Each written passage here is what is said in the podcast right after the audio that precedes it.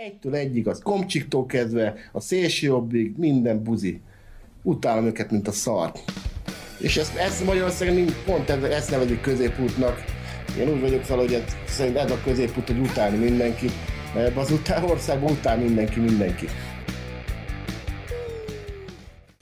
Nagy szeretettel köszöntünk mindenkit a K. Európa Podcast soron következő adásában. Engem Vida Bencének hívnak, és bemutatom a beszélgető társaimat, Latosinszky Csabát. Hú, az meg meleg van embere.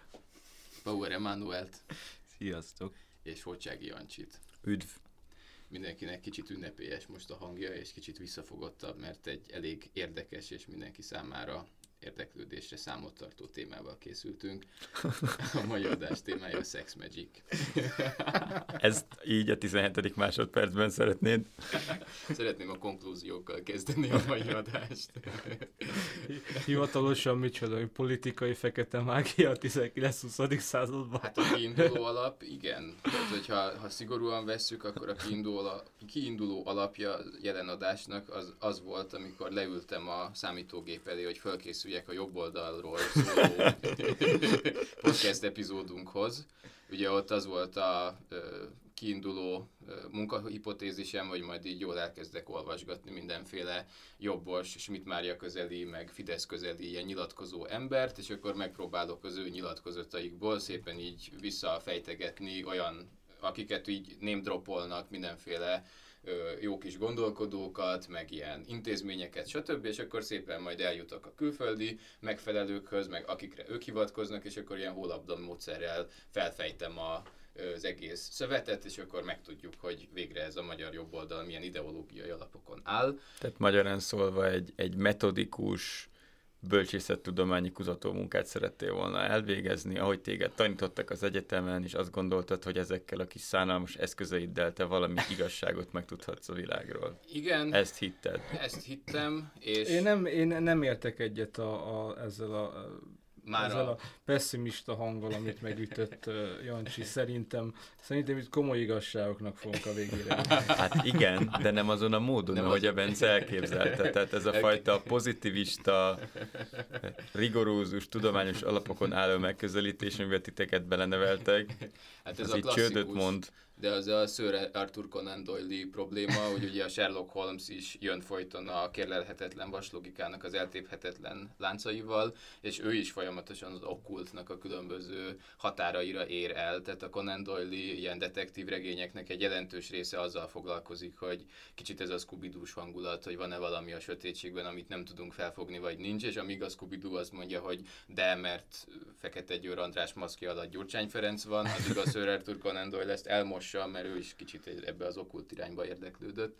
Ja, de hogy ugye van ez a Karinti novella arról, hogy játszanak a kávézóban egy ilyen játékot, hogy ki hány készfogásra van kitől, és akkor bemondanak mindenféle blödségeket, hogy az akkori irodalmi Nobel-díjas Selma Lagerlöf, és akkor kiderül, hogy valakinek a felesége az a nagykövetségen dolgozik, és akkor egy diplomatával találkozott, aki azért, és akkor ilyen kiderül az, hogy gyakorlatilag nem tudsz olyan embert mondani, aki ilyen 5-6 készfogáson túl lenne, hogyha nagyon megerőlteted, mindenki nagyon közel van. És én nagyjából ezen a logika alapján elkezdtem mindenütt fekete mágusokat találni a magyar jobboldalnak az ellemi háttérudvarában. Most azt állítod, hogy Selma Lagerlöf egy jobboldali fekete mág. Egy witch. Egy witch. Azt hiszem, hogy a podcast szempontjából ez egy újabb szakmai csúcs lesz, amit most megmászunk. Én nagyon kíváncsian várom. Én nagyon-nagyon izgatottan várom ezt az egészet. De akkor ti nektek nincsenek kapcsolataitok a fekete mágiával. Ezt az elején tisztázunk. Halvány fogalmam nincs, mi az, hogy sex magic, tehát... Akkor talán innen kezdhetünk, hogy... Melyik részét nem érted a szónak? Ha csak nem a ilyen Barry White számokra gondolunk. Hát akkor... ugye ez is egy jó kérdés, mert azért itt a 68-as fiataloknak a szellemiségére is ki kell térnünk. Ja, igen, a New Age az a következő lépcsője volt. Ott már a sex is magic lett. Hát oké, az végül is, azt én tudom támogatni. Nem vagyok is ebben, igen. Nekem semmi közöm ehhez, és ha lenne is, azt mondanám, hogy nincs. Igen. Igen. Nem gyakoroltam soha, de nagy műkedvelője vagyok. Talán ez eddig a legijesztőbb.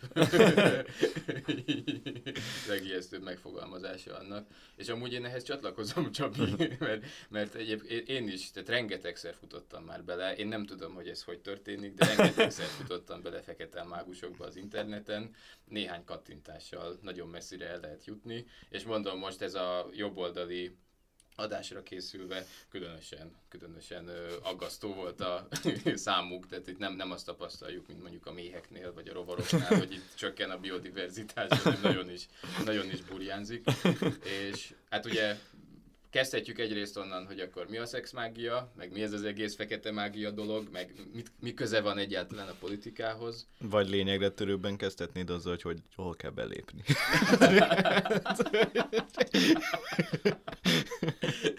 Hát most lesz a Matthias Corvinus kollégiumnak a nyári fesztiválja Esztergomban, szerintem ott, hogyha maradsz a VIP páholyban, este 10 után.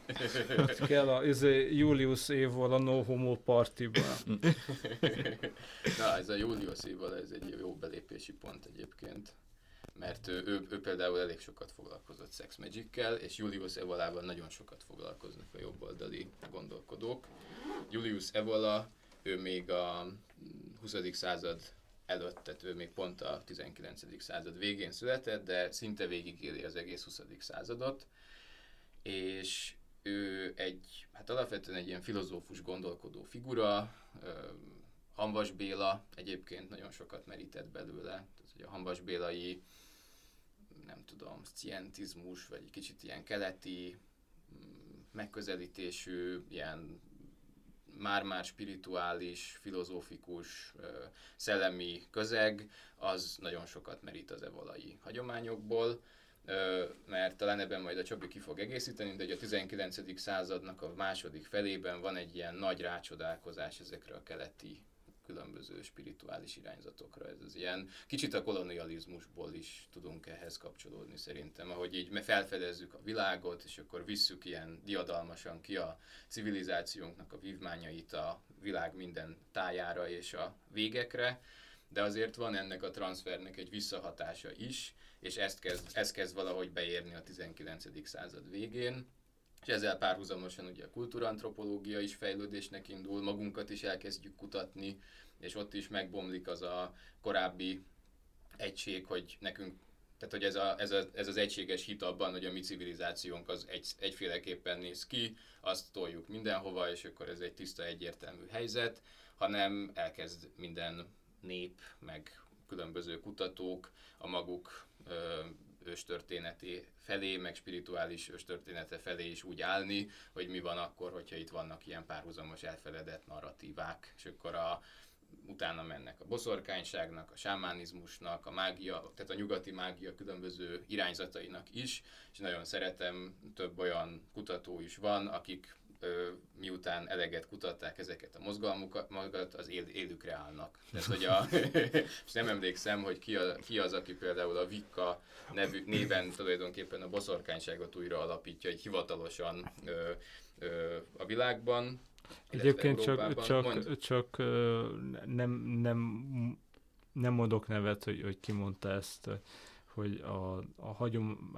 Szóval állítólag a jelenlegi mágiakutatók, tehát hogy antropológusok, történészek, néprajzosok, 2/3 maga is gyakorolja a kedvenc várfaját a mágiának. Igen, tehát hogy tehát a mai napig ez valahogy szokás, hogyha eleget ismerkedsz ezekkel az irányzatokkal, most megtaláltam. Hát ez a résztvevő megfigyelés. Ez a résztvevő megfigyelésnek egy ilyen speciális, nagyon posztmodern vagy modern módja.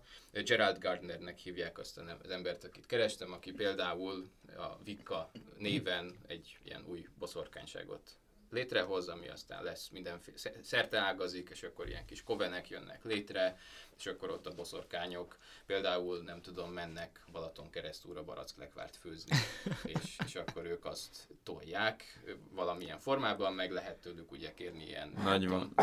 Nagy kondér, keverik, igen. Keverik az egy külön sztori lehetne, az egy elképesztő válogatás, szakadtam egy pár évvel ezelőtt, hogy a rendszerváltás környékén ugye nálunk, tehát hogy addig ugye a kommunizmus alatt nálunk nem lehetett így boszorkánykodni hivatalosan. És ez el volt nyomva, ugyanúgy, ahogy minden más spirituális irányzat, de voltak ilyen föld alatti boszorkány kis kovenek, meg mindenféle kis csoportok, férfi-női izék, és ezek előjönnek a föld alól a 90-es években, és ilyen intézményesült boszorkányköröket próbálnak létrehozni, és nem tudom, a Balatonparton vagy hol ilyen kis találkozókat tartanak, és van ilyen boszorkánypóló, meg mit tudom én, tartanak ilyen intézmény hierarchia választást, vagy nem tudom, aztán összevesznek, mert, és ott is bejön a sex magic.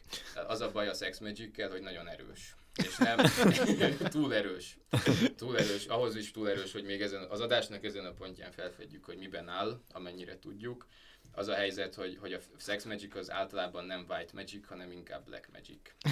És a jó boszorkányok, meg a jó vikkák, ők csak white magicet tolnak, ami az ilyen a light side, amikor így rendes vagy, jó fej vagy, nice guy vagy, és nem nyúlsz bele nagyon a dolgokba, például nem vállalsz ilyen megátkozást, nem vállalsz olyan szerelmi összekötést. A közjó érdekében varázsolsz. Igen, és csak finoman. Ugye tehát, ez a, nem tudom ki, melyik az a, elfejtettem a kettő ilyen okkult nagyasszony közül, ugye, hogy a jobb kéz felüli, meg a bal kéz felüli mágia.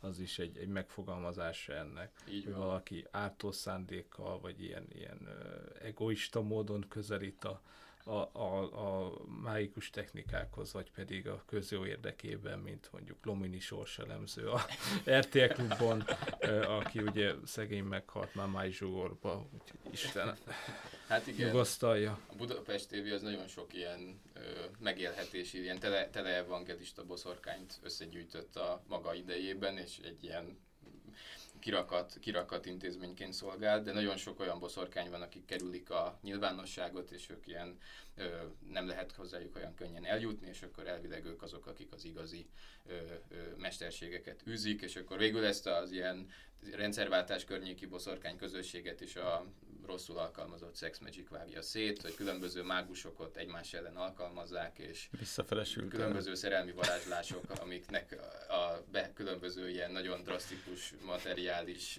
kísérő jelenségei vannak. Azok elharapoznak, és ott nagyon, én találtam olyan fórumban jegyzéseket, tehát hogy ez az internet hőskora, tehát az IRC ilyen chat szobák, amiket így archiválva megőrzött az internet, és akkor ott különböző ilyen varázsnevű mágusok anyáznak, nagyon csúnya stílusban egymással, hogy kikinek a nőjébe sex magicelt bele tiltott eszközökkel, és ott nem csak volt left hand, meg right hand, meg de hogy most ez rohadtul fejezze be, mert a varázsgömb fogja széttörni a fején, és akkor ezekből nem gyógyul meg sajnos a mai napig igazán a boszorkány közösség.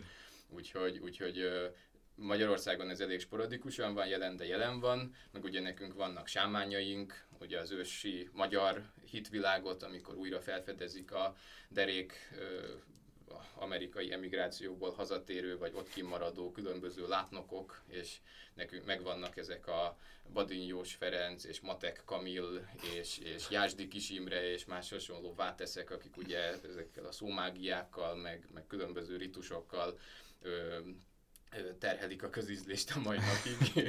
Egyébként az ő konfliktusaikról is van egy ilyen nagyszerű, ilyen, még ilyen WordPad-del készített weboldal 98-ból, azt mindenkinek ajánlom, hogy ezeket érdemes fel. Igen, tehát hogy ezeknek a kis közösségeknek... Notepad-del, bocsánat. Ezeknek a kis közösségeknek az egyik legnagyobb probléma, nagyon személyfüggők, és nagyon ilyen személyi kultuszok, vagy ilyen kis csoportok természete érvényes rájuk, és akkor emiatt nem nagyon tud ez úgy igazán föltörni és kialakulni.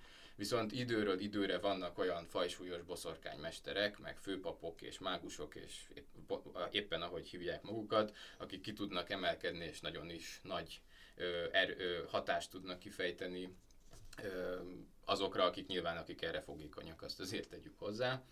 És ez a Julius Evola úgy tűnik, hogy elég ügyesen tudja forgatni a kártyákat a 20. század elejétől fogva. Ugye ő Olaszországban fejti ki ezt a tevékenységét, és ő is innen indul, amit ugye már említettünk, hogy tanulmányozza ezeket a keleti írásokat, a különböző, nem tudom, hindu iratokat, buddhista iratokat, hát amennyit ugye sikerül neki megszereznie, azt nem tudom, hogy fordításban vagy eredetiben, de elég sok ilyenhez hozzájut, és ő gyakorlatilag összeépít ebből egy saját világértelmezést, ami egy hierarchikus, nagyon zárt világképet jelent, amiben van egy aranykor, ami az isteneknek a korát jelzi, amiben az emberek egy természetes hierarchiában az isteneknek alárendelve szépen kasztokba rendeződve léteznek, és amikor ugye az istenek elhagynak minket, vagy hát ugye a hindu hitvilág szerint Krishna, amikor lelép,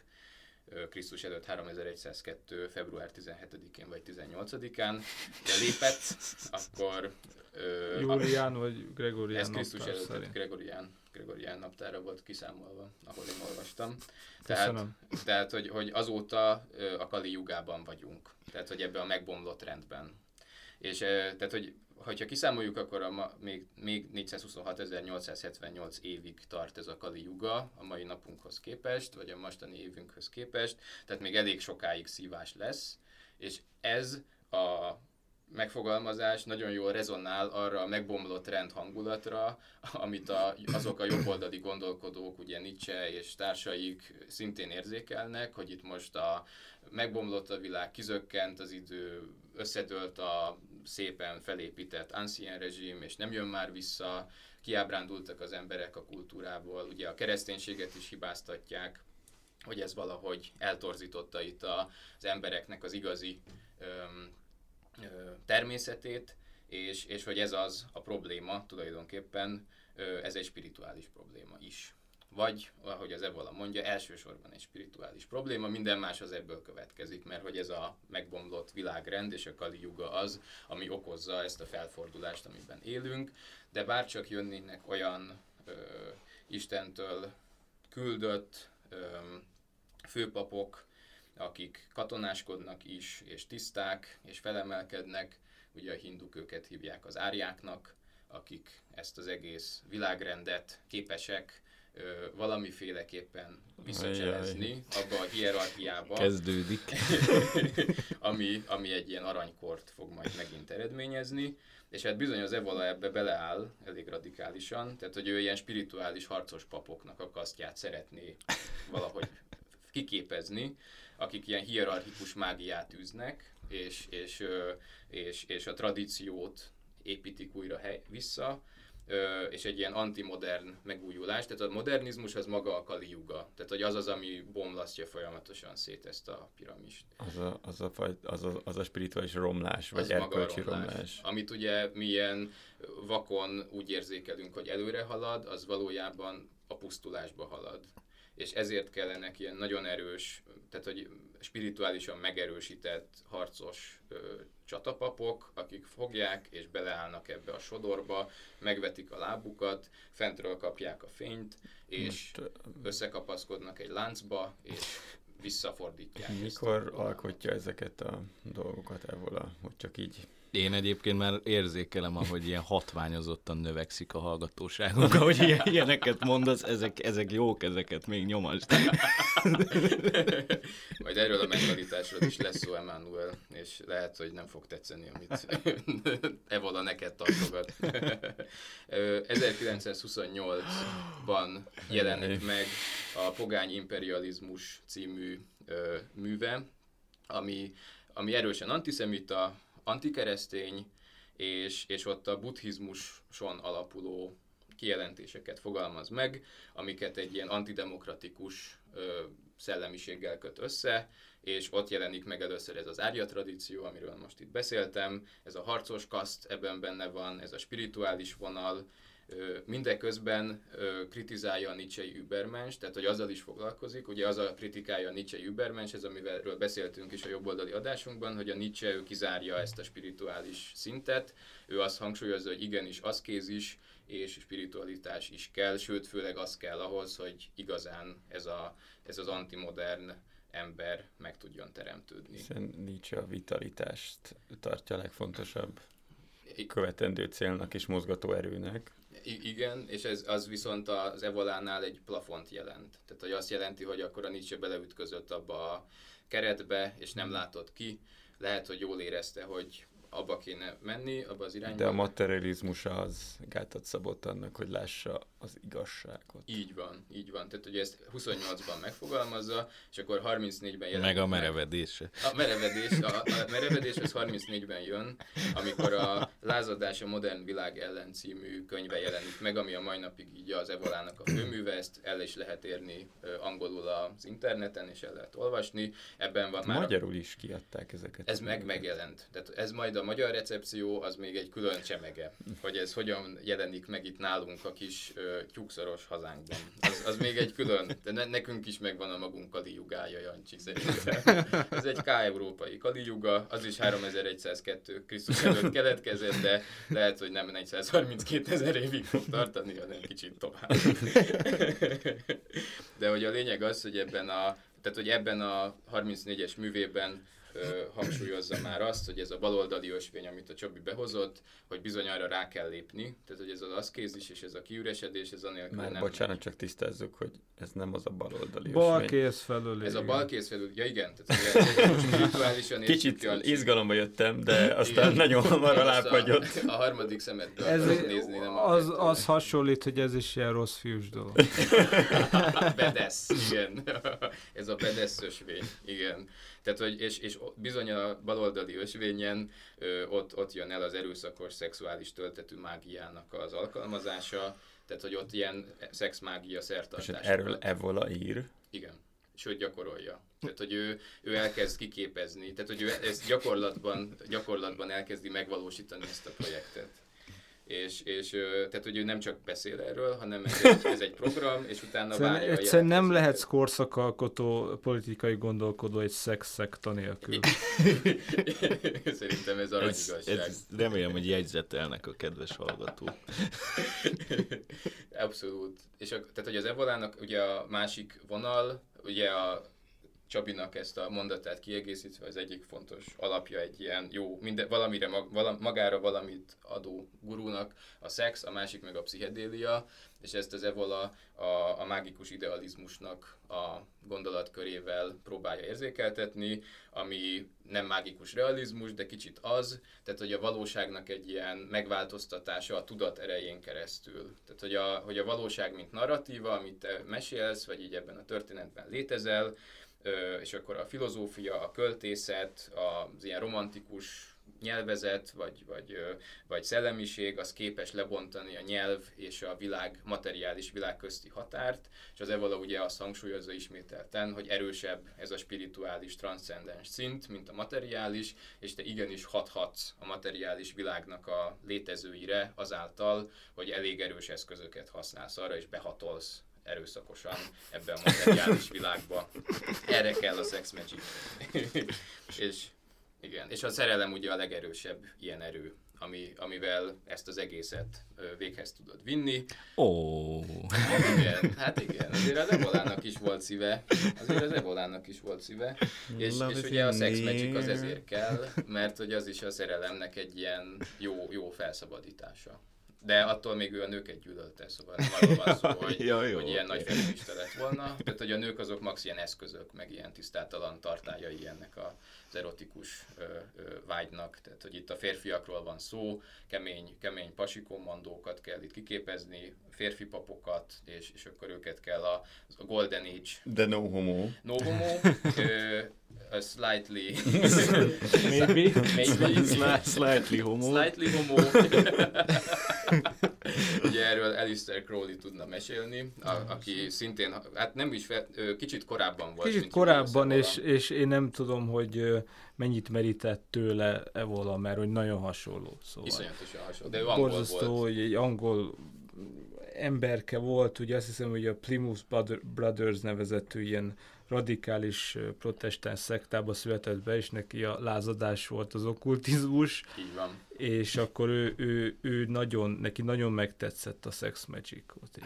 Ez az Ordo Templi Orientis nevezetű társaságba találkozott vele, amit aztán ő lett a vezetője, És azt hiszem, ez egy nagyszerű egymásra találás volt, mert ugye az Ordo Templi Orientis a szabadkövesség alapján mintázza a szervezetét, de hát beavatások vannak és szintekhez kapcsolódott visszatartott tudás, és valamelyik vezetője mondta Crowley-nak, hogy tehát ugye mikor a Sex Magicről írt, hogy ugye hogy miért árulta el a szexmágia titkait. És mondja, hogy tehát én nem tudtam, hogy ez a ti titkotok, na jó van, akkor gyere, a 8-as szintű OTO tag vagy, mert ugyan eljutottuk mi is. Nem viccelek, azt hiszem tényleg 8-as szintű OTO tagnak beavatták rögtön. Crowley-t? Crowley-t, ja hát igen, tehát rögtön hogy feldugta magát. Igen, hogy akkor jó, akkor látjuk, hogy ezen a szinten vagy önképzette. És akkor végülis ő eszel... egy ilyen autodidakta sex magic lett. És akkor ő egy nagy hatású okkult vezető és szerző volt, elképesztő sok könyvet írt. Sex Magic orálisan, Sex Magic 69-ben, Sex Magic hasissal, ugye, az nagyon fontos a heroin meg a hasis, ugye ezekhez a dolgokhoz, mert az szabadít fel igazán, ugye, és mivel ez a legerősebb, erő, amit föl tud szabadítani, ez inkább a legjobb a mágiához, és ugye a mágia célja az, hogy a hatást válts ki a körülötted lévő világba, és akkor ugye ő is végül is ide jutott, hogy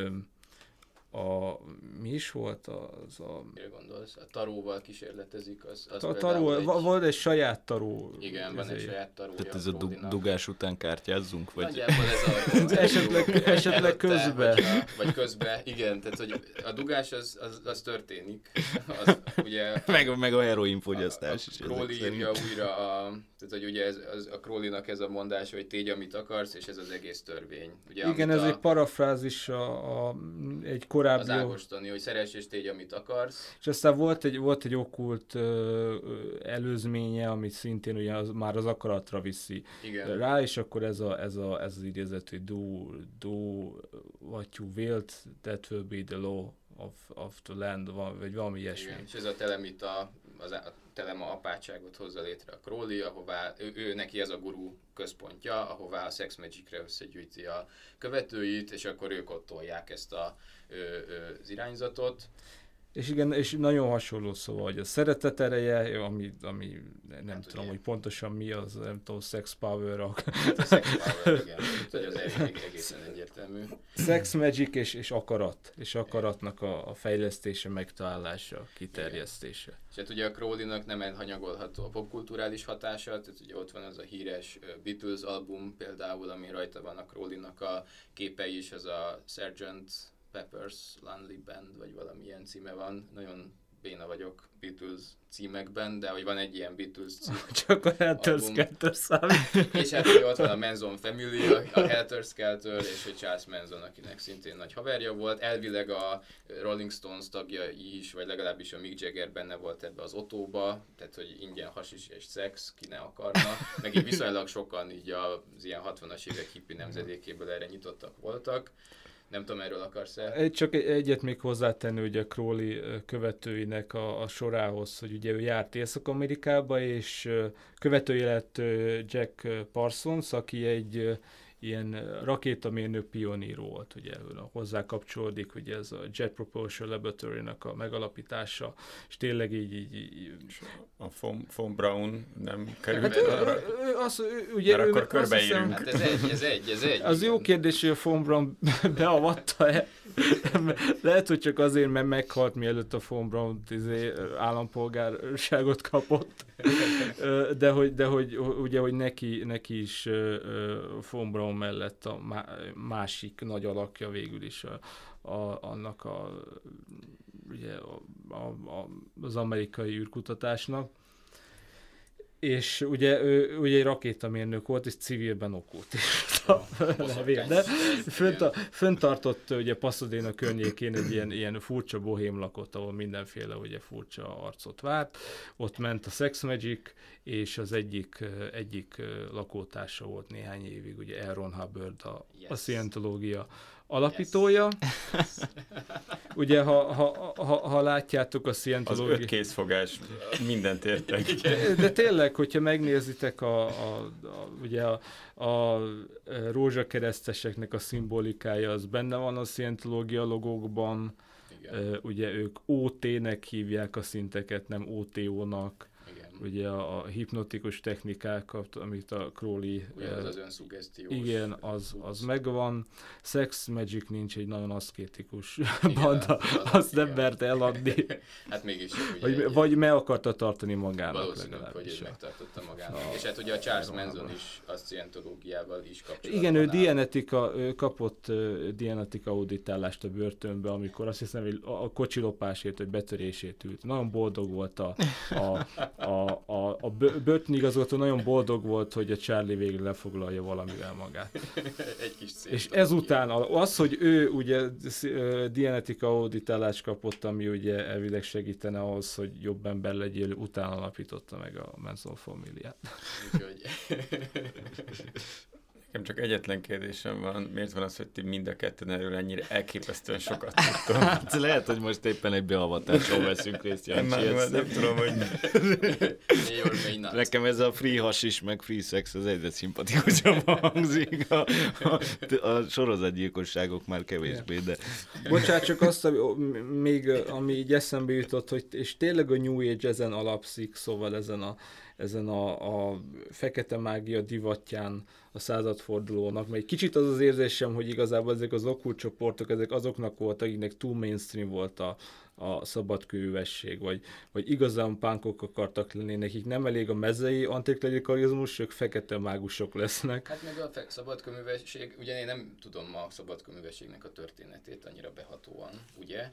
Mert hát azért az egy eléggé szárt dolog, de hogy el tudom képzelni, hogy ez egy ilyen elitista cucc, és hogy a századfordulóra így bezárkóznak, és nehezebb bejutni, mint mondjuk egy ilyen Sex Magic Covenant-re, ahol csak hasis, meg nem tudom, meg lehet ennek akár ilyen társadalmi és ahogy a Charles Manson is ugye a hippik közül szedi össze a követőit, vagy a szientológusok is vadásznak boldog-boldogtalanra, a Crowley is nagyon válogat, bár azért ő szereti a pénzes figurákat maga köré gyűjteni, meg nyilván az Evola is ebb barátkozik akárkivel, de hogy azért ennek van egy ilyen kiáradása, vagy egy ilyen szétterjedése alsó társadalmi osztályok körében is. A szabadkőművességről ezt kevésbé tudom elképzelni. Szóval csak az, hogy ugye, ahogy mondtad, hogy ő is egy korszakokról beszél, ugye egy új korszakra van szükség anyatlás után. Ugye Crowley is ugye szimbolikusan Isis Osiris korszakáról beszél, és utána most van a szellemi ébredés új korszaka,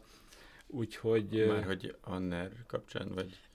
Hát ugye, na ez nem érdekes dolog, de még nem menjünk a magyar vizekhez. Majd oda is eljutunk. Hogy itt Orbán Viktor és a Kali Yuga között milyen kapcsolatok vannak. A szexmágiát azt tudjuk, hogy működik, az Brüsszelben az kipróbálásra kerül. Az ott volt minden, volt csoport, volt beavatás, volt drogok. Igen, tehát nézzük rá Dajcs Tamásra, vagy nem tudom. Elég durva tapasztalatok lehetnek. 8-as szintű szexmágus. Mindig, igen. Na, de hogy ennek az Otónak, amit a Csabi behozott a Crowley révén, van egy másik elég prominens képviselője, vagy ilyen kapcsolattartó. Ugye nem egyértelmű, hogy ki az, aki Otóta, ki az, aki csak szimpatizáns, de van itt egy lelkes, feltörekvő orosz fiatalember, aki a bomlásban lévő Szovjetunióban ismerkedik meg egyrészt a szélsőjobboldali náci örökséggel, és tesz rá nagy hatást az ilyen orosz imperialista eszmét felől megközelítve egy ilyen szolidaritás vagy szimpátia alakul ki benne ez iránt a náci örökség iránt. Ugye a náci okkultizmusról is beszélhetnénk, arról elég sok minden tényleg viszonylag könnyen elérhető, de azt azért hozzá lehet tenni, hogy az Evola az nem szerette a náci okkultistákat, tehát hogy inkább a Mussolinit favorizálta. Viszont az OTO és a túl társaság között ugye minek a Himmlerék voltak a tagjai, igen. Azok között van ideológiai kapcsolat. Szervezeti azt hiszem nincsen, de ugyanazokból a dolgokból merítették a... Így van. Csak nyilván ugye ott több volt az árja a cuccnak a... Hát ott több volt az árja, meg a teutoburgi erdőbe kellett bujkálni. Meg ugye az tényleg igaz, hogy ugye Himmler Himmlernek voltak ilyen elképzelései, hogy ő a madarász Henriknek a reinkarnációja. Na de itt egy hasonló ilyen alter ego találás van. A fiatalembert egyébként Alexander Duginnak hívják,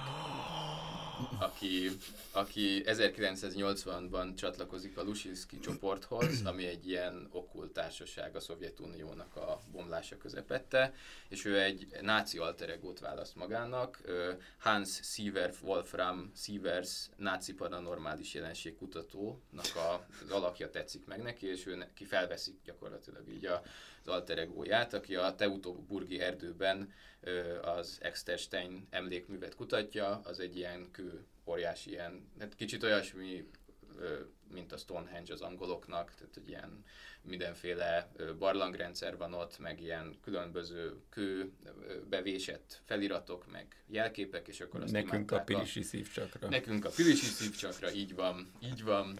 Most már mindjárt megérkezünk egyébként Magyarországra, és hogy ezt akkor kutatják, és hogy ő ennek az alter egóját veszi föl, és hogy akkor ő is megfejti ugye az orosz birodalmi nagyságnak a titkait. És ez akkor mit jelent, hogy fölveszi az alter egóját? Tehát, hogy van egy létező ember, akinek... Értem.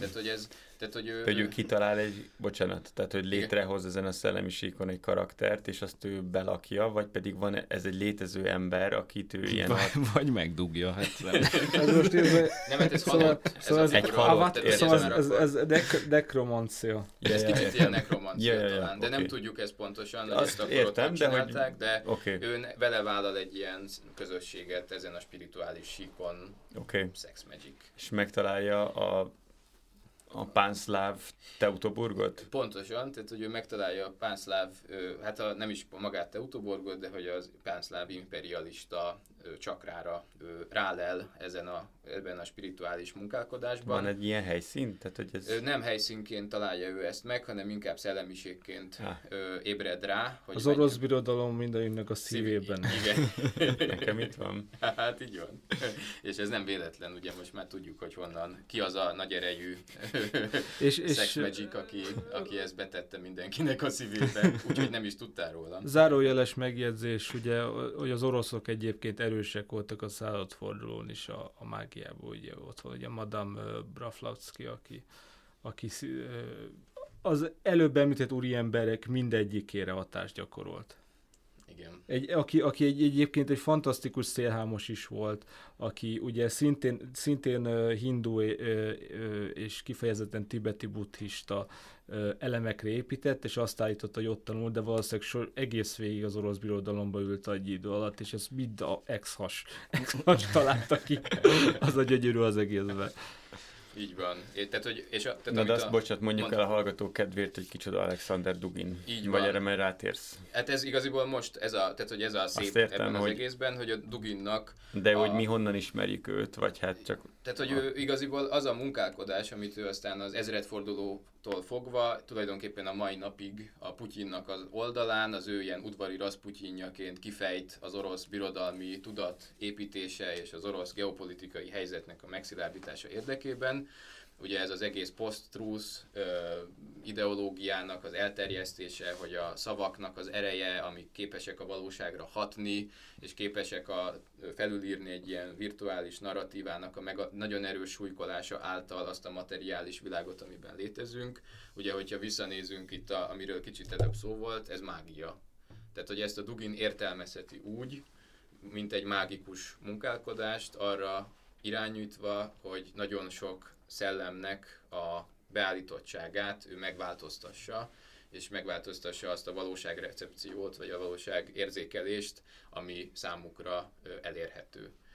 És a Dugin ezen az alapon kezdi el csinálni ezt a negyedik politikai elméletet, hogy hogyan lehet ezt az egészet irányítani, Nyilván aztán nagyon sok más ideológus is ehhez csatlakozik, meg aztán a Dugin egy kicsit elveszti azt a nagyon befolyásos pozícióját, amit korábban azért őrzött, azért ezt hozzá kell tenni, mondja csak. Csak, hogy egy végül is egy egyszerű analógiaként így ugye, aki esetleg nem ismeri, hogy ő így az orosz nógrádi, vagy az orosz földi hírszerző úr.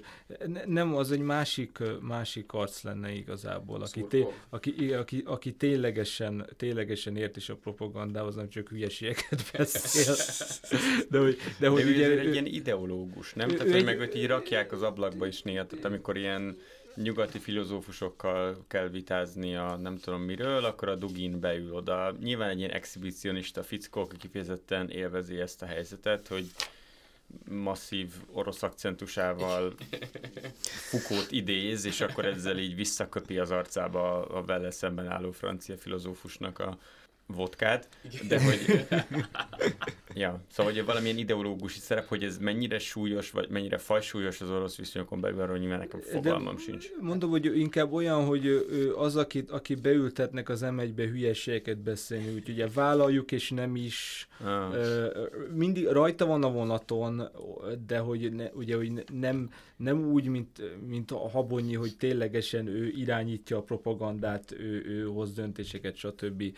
Ő mond nagyon sok hülyeséget, és ebből vannak ugye használható hülyeségek, és ezeket beépítik. Ahogy mondom, hogy nógrádi és egy földi gyugyónak is a gyógyiából, ugye mondjuk ez egy jó összeesküvés elmélet, ezt bevetjük, holnap ezt nyomjuk a plakátokon. Okay.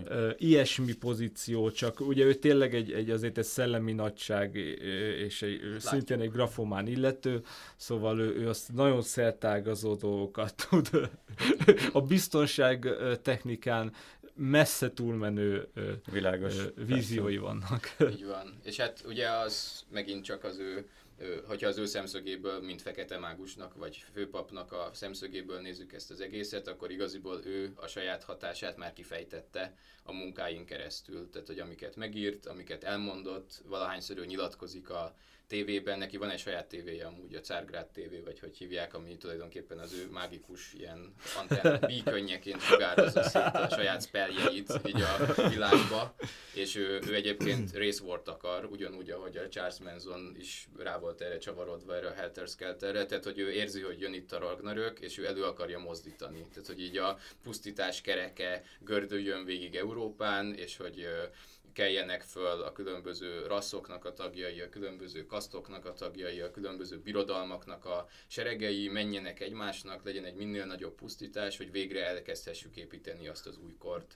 ami már egy másik. De ez egy kicsit ilyen szociáldarwinista módon, hogy pusztuljon a gyengébb. Belefér, igen. Hát a kevés kiválasztott, ugye, akik gyakorolják a sex magic-et a bunkerekben, azok fognak majd kiemelkedni a pusztulásból. Vagy ők akkor nem vesznek részt a balhéban, ők sex magic-elnek a katakombákban, és mi meg leöljük egymást. Ők nem a materiális szinten vesznek részt ebben a küzdelemben. Igen.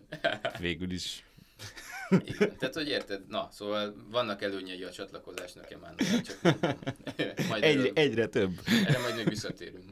És akkor a magyar recepció, hogy ez hogyan jelenik meg itt Kisvazonban. Bocsánat, még azt muszáj megkérdezem, hogyha már Evoláról ennyit beszéltünk, hogy akkor őt a fasiszták kedvelték, átvették, vagy ő kedvelte a fasisztákat. Azt mondtad, hogy a náci okkultisták amúgy nem szerették, vagy ő nem szerette a náci okkultistákat, tehát ott volt némi konfliktus, de egyébként így Evolának, és ő rá, mint politikai gondolkodóra hivatkoztak, vagy hivatkoznak? Mondom, a Mussolinivel jó kapcsolata volt, meg hát ugye akkoriban fejti ki ezt a... Tehát, hogy ő eredetileg egy dadaista képzőművész, tehát neki az első munka, tehát a 20-as évek elejéig ő igaziból ilyen dadaista, futurista alkotásokat, meg különböző ilyen, talán versei is vannak, nem tudom pontosan. Tehát, hogy ő az... És azt hiszem abban a szénában találkozott a sex magic-kel. Nem, elfejtettem egy másik orosz arisztokrata az, hogy aki ebben utazott. Van valami Blavatsky vagy? A Blavatsky a másik. Ja, aki mondta, aki egy nagy hatású szélhámos is voltam mellett. Igen, igen. Hát igen. Tehát mindegy, de lényeg az, hogy egyébként a párizsi avantgárd és dadaista, főleg dadaisták között nagyon mentek ezek a dolgok. Ők azért szerették a drogot is, meg a szexet is, és ha már ebből varázsolni is lehet, az a legeslegjobb. Igen.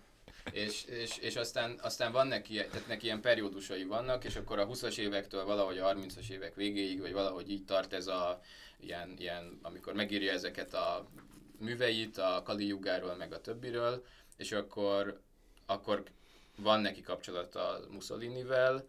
Szerintem a Mussolini is őt csak így, tehát kicsit ahogy a Dugin sem válik azért azzá, amivé ő szeretne válni, tehát hogy itt kinek a virtuális valóságát hiszük el, ugye azért ez nem egyértelmű, tehát hogy ő azért nem válik egy ilyen fő ideológussá, de hogy egy tényezőként számon tartják, meg ő azért próbál hatást gyakorolni a Mussolininek a rezsimjére, elutasítja a náci okkultistákat, nem tetszik neki Nietzsche, nem tetszik neki ez az übermens dolog, az a fajta árja dolog sem feltétlenül, ahogy a nácik értelmezik ezt az egészet, tehát hogy sokkal spirituálisabban, sokkal baloldali bösvényen, sokkal több sex magic-kel, tehát hogy ő egy ilyen true cult, ilyen szavonarvólaként próbálja őket még durvábban behúzni ebbe az irányba, amire azért nyilván nincs akkora kereslet, tehát hogy ő nem köt kompromisszumokat.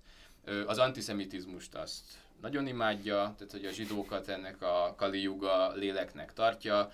Annyit abban szintén különbözik a hitleri felfogástól, hogy azt mondja, hogy ez is spirituális síkon dől el, tehát lehet valaki materiális síkon zsidó, de lehet neki olyan árja lelke, ami őt gyakorlatilag hozzáköti az aranykorhoz, de lehet neked zsidó lelked úgy, hogy te valójában nem vagy zsidó származású. Tehát, hogy ő ezt is egy másik síkon értelmezi, és emiatt egészen máshogy kéne szerinte ezt a kérdést kezelni, de hogy nyilván itt se talál igazán fogadókészségre, vagy nem tudom, egyszerűbb az endlőzungot más alapokon kivitelezni. Úgyhogy végül is megtörténnek a dolgok, de nem pont úgy, ahogy ő akarja, és aztán neki van egy ilyen száműzetése, de hogy ő az olasz közéletben tényező marad a haláláig, 78-ig. Tehát, hogy ő tévényilatkozatokat ad. És hogy inkább talán az ilyen új fasiszta, vagy arra fele helyezkedő mozgalmakra gyakorol hatást inkább, mint az eredeti. Tehát a 68-as ifjú jobboldali pártra. Igen, felfedezik maguknak, és elkezdik olvasni ezeket a könyveit, amikről itt beszéltem korábban, és emiatt lesz ő egy ilyen kult státuszt szerző, ilyen elfeledett, eltitkolt, betiltott underground zsenie ennek a tradicionalista körnek. Ugye ez a tradicionalizmus, ez ma is repked itt-ott a környéken, ami ugye itt próbálnak így tompítani, hogy a nemzeti nagysághoz visszatérni, a régi, nem tudom, patrióta örökséghez visszatérni, a jobboldali értékekhez, konzervativizmushoz visszatérni, a kereszténységnek az értékeihez visszatérni. Na nem. Tehát, hogy az a tradicionalizmus, amit az Evola megfogalmaz, és amit aztán a Hamvas Béla átvesz, és aminek aztán megvannak meg aztán a Varg Vikernes. A Varg Vikernes. Ezt nem vizsgálom, tényleg. Tehát a metál. Igen. Az egy külön kitérő lehetne, hogy hány metál szöveget tudnánk mondani, ami szintén ebben a szellemben születik, de hogy az már egy másmilyen út. Most a magyar igen, tehát a tradicionalizmus, tehát hogy az eredeti tradicionalizmus az valójában rohadtul nem arról szól, hogy szeretjük a keresztényeket, meg szeretjük a hagyományos jobboldali értékeket, és mindenkinek legyen egy szépen nyírt gyepje, meg egy autója és 3 gyereke, hanem erről, hogy a Kali Jugát fordítsuk vissza árja csatapapokkal és szexmecsikkel. Igen, ugye hogy igazán pure orgy-be menjünk vissza, szóval judeó-kereszténység előtt igazi indoeurópai ős spiritualitáshoz, ugye ez igen. A nácik is szerették ezt, ugye persze ugye mind Mussolini aztán végül ugye összeállt az egyházzal, és ezért nagyon sokat keresztényeskedett, pedig ateista volt, és ugye Hitler ugye ki tudja, hogy melyik nap miben hitt, mert ugye neki is elég eklektikus spiritualitása volt, de ugye ők is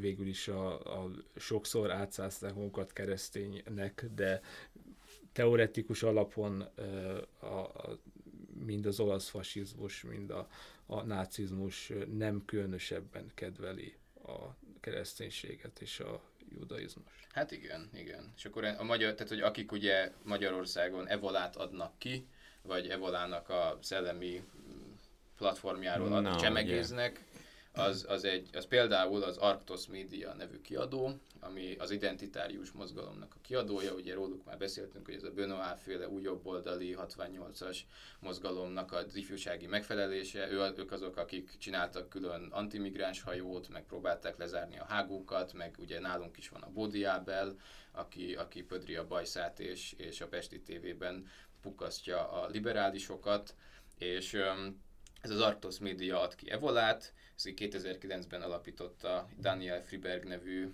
most nem jut eszembe, talán svéd ilyen üzletember, akit aztán kitiltottak Svédországból, mert náci volt, vagy hát még mindig az, egy Richard Spencerrel, aki meg ugye az USA-nak hát ugye akit talán még Magyarországra se engedtek be annó. Annyira náci. Remélem, hogy most már mind a kettejük menedékjogot találni Magyarországon, hát, a normalitás hazájában. Jancsi, nagyon is meg tudlak vigasztalni, mert az Arktos Media kiadónak a székhelye 2015 óta Magyarországon van. Evolát azt itt Magyarországon nyomtatják és adják ki egyedül a Európában, mindenütt, nem máshonnan már ezt kiűzték, ezt a nem normálisok, ugye. Tehát, hogy kik azok, akik egyedül szállnak szembe a Kali Jugával, a fene egyen meg. Már megint. Világos. Hát kik azok, ugye. És hát itt ugye bejön az iszlám is most már, tehát, nem csak, tehát az antiszemitizmus az már annyira nem... Igen, az kicsit elévült. Viszont az iszlám az megint egy tök jó, ilyen spirituális síkon megvalósuló, romló, pusztító áradat. Tehát, hogy az iszlám az egy Kali Juga erő. Hát... Tehát, hogy ez az anti-iszlám irodalom, ugye nem is kellett kimondanod, én már... Igen, tehát, hogy ez most már így szikázik a stúdió. Sokadik szinten fogod ezt elkezdeni, ha belépünk. Emmanuel, te egy kicsit passzív vagy, és kevés érdeklődést mutat, ez nem jó jel.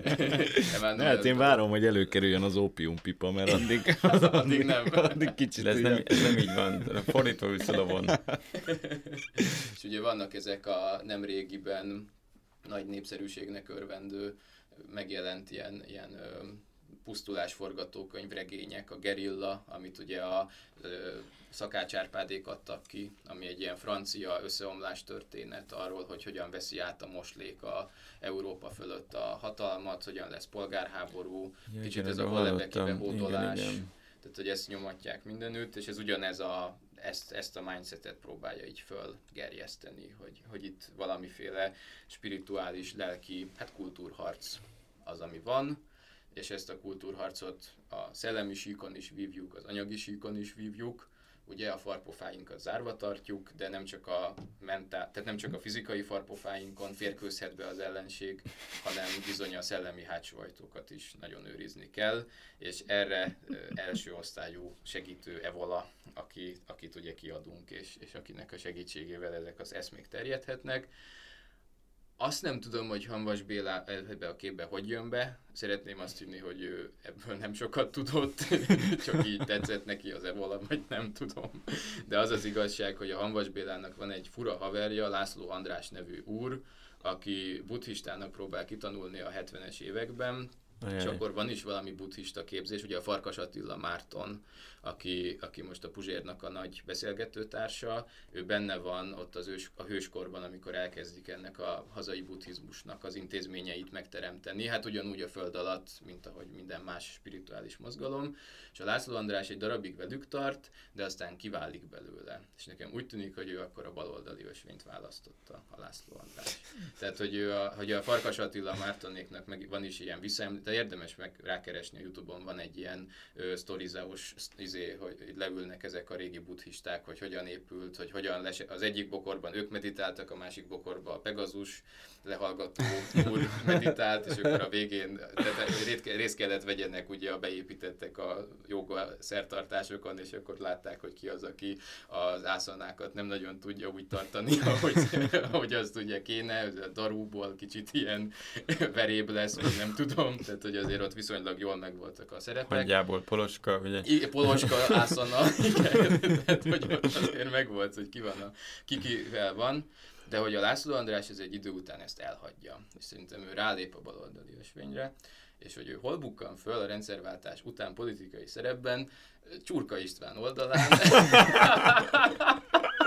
a miépp jobbik harmadik út, baloldali útnak a színeiben, és hogy ő László András, hogyha rákerestek erre a névre a Youtube-on, tele van László András előadásokkal, a Kali Yugáról, Evoláról, a tradicionalizmusról, erről az egész spirituális hadviselésről, és mi épes bácsi kommentelnek alatta, és vívják a szellemi harcot a kommentekben a bomlás erőivel, akik szintén odapofátlankodnak, és László Andrásnak van valami politikai szerepvállalása, aztán őt elég hamar lekeverték, de azt hiszem, hogy ő még életben van, és a mai napig kifejti ezt az áldásos tevékenységét a Kali Yuga ellen. Úgyhogy Csurka Istvánnak is megvan a saját kis boszorkánymestere, ezt nagy örömmel adom közre, ezt az információt. Legalábbis, ha nem is pont, nem tudom, hogy ők mennyire szorosan tartották a kapcsolatot, de hogy a Jobbik házatáján mindenképpen feltűnik. Ugye az ő szellemi holdudvarából emelkedik a Baranyi Tibor Imre, akik aztán megalapítják azt a titkossá vált Attila királyi főiskolát, vagy akadémiát, ami a Jobbiknak egy ilyen titkos... Népfőiskola, ami a Jobbiknak egy ilyen titkos, okkult kiképző helye, ahol szerintem a Vona Gábor is azért hunyorog annyira huncutú, mert azért ott is van sex magic, nekem a sejtésem. Meg a szürke farkasok, ugye, meg a 64 vármegyések.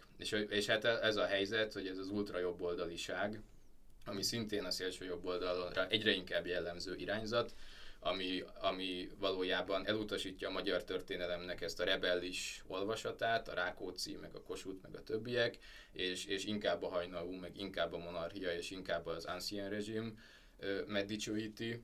Az is egyre népszerűbb ezek között a szélsőjobboldali fiatalok között, és az is ennek a tradicionalista vonalnak köszönhető, mert ebbe a már bemutatott narratívába illeszkedik. Mármint ugye a hierarchia a lényeg, és ugye a lázadó az automatikusan nem jó, gondolom. Pontosan, így van, és akkor éljen Hajnaú és vesszen Rákóczi. Gyakorlatilag ide jutunk el a 21. század elején a szélső jobb oldalon. Úgyhogy tényleg ember legyen a talpán, aki ebbe a világba eligazodik, vagy legalábbis fekete mágus, mert itt olyan erők szabadultak el, amiket nehéz kortában tartani. De továbbra sem tudjuk, hogy kell ide belépni. A lényegről ugye, nem esik szó. Ugye az a probléma, hogy ha 5 fekete mákus van, utána 6 utolt szervezetet alapítanak. Szóval a kérdés, hogy hova szeretnél belépni? Ugye például az Ordo Templi Orientisnek 4 darab utódja van, akik azt mondja, hogy ők az egyik az ortodox OTO, miután a Crowley meghalt, azonnal 4 felé szakadtak, 2-3 nem volt elég. Úgyhogy kérdés, hogy hova szeretnél? Esetleg, ha nagyban utazol, te magad is alapíthatsz egy szektát. Hát az az általában. Esetleg, hogyha mindegyik szektáról egy prospektust kaphatnánk a Jancsival, akkor ezt majd így átbeszéljük adás után, és akkor amelyik a legszimpatikusabb, akkor nekem nagyon nem tetszik ez az opportunista hozzáállásod, Emmanuel. Igen, Emmanuel nagyon a materializmus börtönében. Jó, hát én már ilyen 21. századi szexmágus beállítottsággal közben. Elvakított ez a világnak a csillogása, Emmanuel. Hát meg ez a korszak. Igen. Ugye? Igen. Még 361 000 év hát is. 432 000 évig, ugye? Szóval ez téged kicsit megviselt. Hát most Kali Yuga.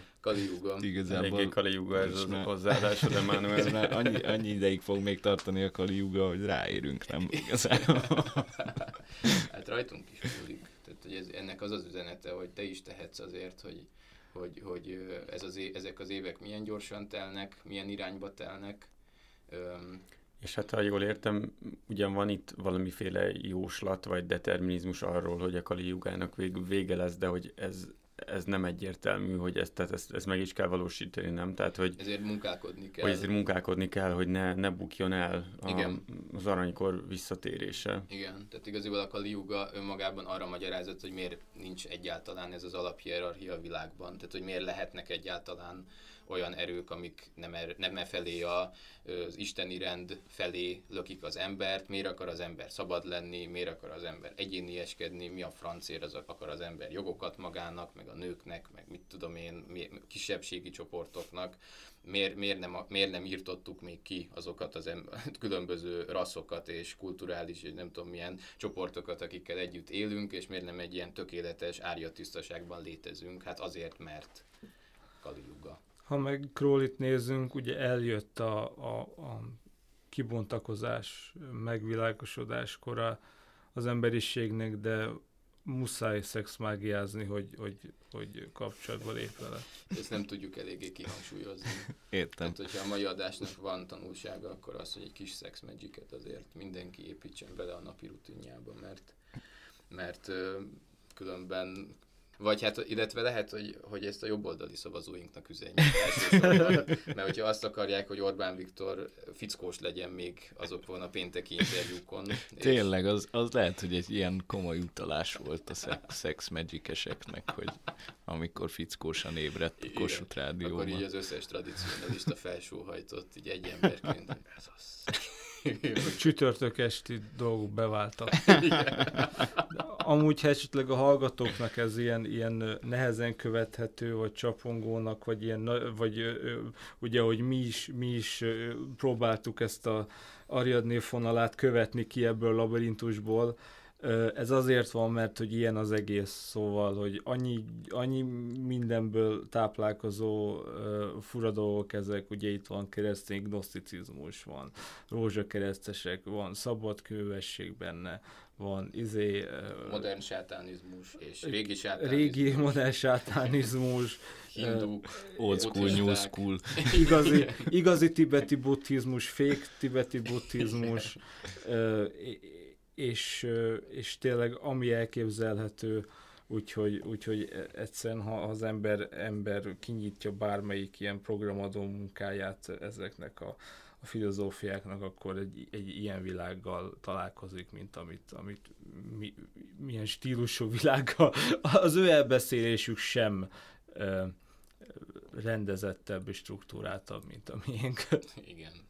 És hát ami egy ilyen általános megközelítés lehet, az az, hogy tényleg ahhoz, hogy egy jó guru legyél, ahhoz szexre és pszichedelikus energiákra van szükség, és úgy tűnik, hogy a polgári Magyarországnak a kudarca után Orbán Viktor felismerte azt, hogy ahhoz, hogy ő egy igazi gurúja legyen a magyar nemzetnek, ahhoz nem elég a kispolgárnoknak a feszengős, állig begombolt erkölcsére támaszkodni. Ugye az az ő nietzschei pillanata, amikor kiábrándul a magyar vonatkozásban ebből az egészből, és rálép a baloldali ösvényre, és megtalálja azt, amit keres.